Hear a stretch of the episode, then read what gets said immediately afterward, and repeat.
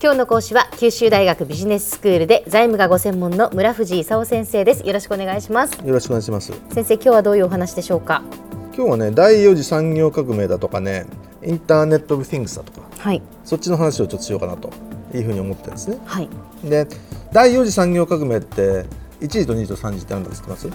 いち次とに次とさん次ですか。よん次っていうからにはいち、に、さんがありますよね。ですです、えー、っと習いましたね。いち第一次産業が蒸気機関誰がなんか言ったでしょ。そうそうそう、当たりですね。はい、には、え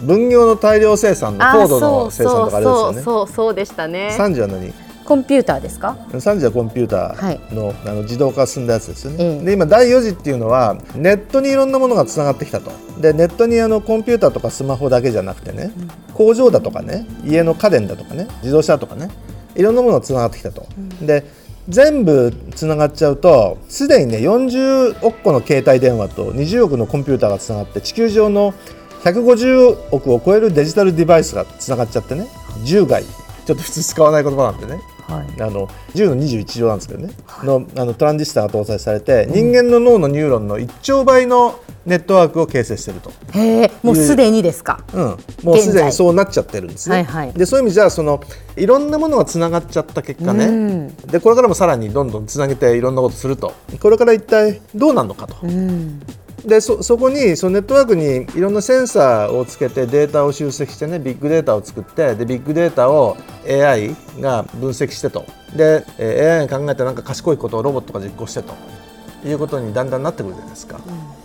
そうすると人間は一体いるのかどうかという疑惑がそこに出てくるんですね、うん、はいは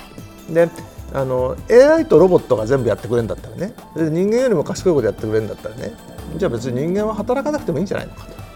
今までずっとその産業革命が続いてきてね、いろいろ便利になるのに、便利になればなるほど忙しくなるというちょっとね矛盾した状況に陥ってたんですよ。でこれからひょっとするとね、あの にさんパーセント の人、働きたい人だけ働いてね、他の人たちはずっと遊んで暮らすということもありなんじゃないのかという話もあるんですよ。これであのスイスで国民投票やったの知ってます？ベーシックインカムっていうの。いえ。ベーシックインカムってのはね、昔から生存権って言ってね、やっていけない人たちの生活を保護しなきゃいかんということで、ちょっとお金払ってあげるとか、それでもちょっとしかいない時の話なんですよ。そうじゃなくてちょっとしか働かなくてね、ほとんどの人たちは普通に暮らしてると、好きなことしてればということになった時にね、うん、とりあえず生活費をベーシックインカムとしてお支払いしてね、政府がまあお金を再配分すると。 にさんパーセント 働いてる人が全員に十分な富を作るんでね、それを再配分してマジョリティの人たちはベーシックインカムを受け取って働くと、そういう制度にしたらどうかというのがね、スイスでもう国民投票されちゃってるんですよ。そんなことが許されるんですね。そしたら、そしたらね、うん、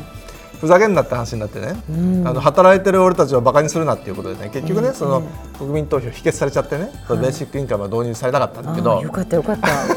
ある意味ね、これから一体どうなるのかと。だんだんとその エーアイ とロボットがどんどん賢くなってね、もう人間いらないんじゃないのという話になってくるとね、うん、じゃあまあ働く人たちは働いてと、あの好きな人いますからね、私別に好きでもないんだけどなんかちょっと今までのどんどん産業革命がね進むのにつれて、なんでこんなに社会的に働かなきゃいけないようにどんどんなるのかとちょっと不満だったんですけどね、まあちょっとこれからね、そういうその人間と エーアイ ロボットチームとの役割分担は一体どうなるのかと、うん、この一つの重大な哲学的な問題なんですよ、はいはい、あともう一つね、ちょっと大きな変化としてはね、今まで家電なんかね、テレビ買いましたとかね、洗濯機買いましたとか個別に買ってたでしょ、うん、ところ全部つながっちゃったということになるとね、家電メーカーとか言ってたのがね、個別の機器売るんじゃありませんと、お宅でテレビだとか洗濯機だとか冷蔵庫だとかずっと使えるというサービスをいくらで買ってくださいと、トラブったら発見して部品を提供して直したりしますよと、サービスを買ってくださいと、物を買わなくていいですという話に変わるかもしれないと。そうするとね、製造業がねサービス業に変わっちゃうんですよ。大変なことでしょ。うん、そうするとその業態がそもそも変わってくると、はいはい、もともとあの世界はいろんな発展につれてね、農業とか漁業みたいのがね第二次産業って言われる製造業になって、それからサービス業になると。でだんだん先進国になればなるほどサービス業が増えていくという状況だったんだけど、あの日本なんかいつまでもその製造業の国ですみたいな、ね、こと言ってるでしょ。で製造はいいんだけど、でもサービスとして提供しますみたいなことになっちゃったらね、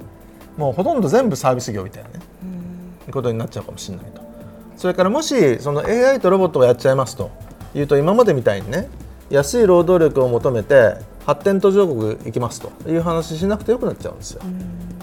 なぜかっていうと エーアイ とロボットが働くから。で別に途上国にグローバル化しなくてもいいからっていう意味ではね、世の中いろいろ変わってると、まあ、キュービーエス の他の先生もいろいろなお話をそれぞれしてると思うんですけど、はい、これは結構重要な話なんでね、うん、財務の私としても若干は把握しておかなきゃいかんなと、でちょっとお話ししました。では先生、今日のまとめをお願いします。あのロボットとか、ね、人工知能だとか自動車、家電、住宅、世界の工場、輸送会社、販売店、インフラ、みんなネットでつながっちゃうと。でビッグデータを エーアイ が分析してで活用するインターネットオブ・ティングスというような形で、あのだいよん次産業革命が起きつつあると。で政府なんかもすごい勢いでどうやってこれに対応するかという規制改革の工程表を作ってるところなんですけどね、まあ、いくつか大きい問題があって、 エーアイ とあのロボット働くことになったら人間様は一体どうなるのかと、それからその製造業がサービス業に変わっちゃうんじゃないかとか、なんだか分かんないけどどうも世の中が大きく変わりつつあるところだということで、あのもう最近毎日あのインターネットオブ・シングス誰が何やってるかっていう話ばっかりになってきたんでね、これはちょっとよく見とかないとね、まあ、働かなくてもいい人になっちゃうのかね、働きたいのに働かなくてもいいって言われちゃうのかねこれはちょっとあの心配な状況だということですね。今日の講師は九州大学ビジネススクールで財務がご専門の村藤功先生でした。どうもありがとうございました。ありがとうございました。ここでプレゼントのお知らせです。九州大学ビジネススクールが新たな事業価値の創造、ビジネスを変革に導くじゅうの視点という本を出版しました。今の複雑化する事業環境をむしろ飛躍の機会にするためのじゅうの視点が紹介されています。この本を番組をお聞きのリスナーの方じゅうめいにプレゼントいたします。メールでご応募ください。メールのアドレスはモーニングビジネススクールなのでエムビーアットマークエフエムふくおかドットジェーピー エムビーアットマークエフエムふくおかドットジェーピー です。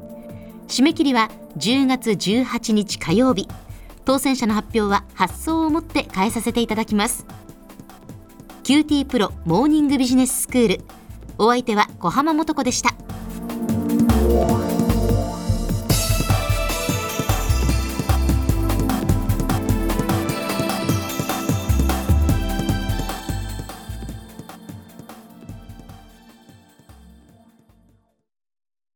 キューティー プロは通信ネットワーク、セキュリティ、クラウドなど キューティー ネットがお届けする アイシーティー サービスです。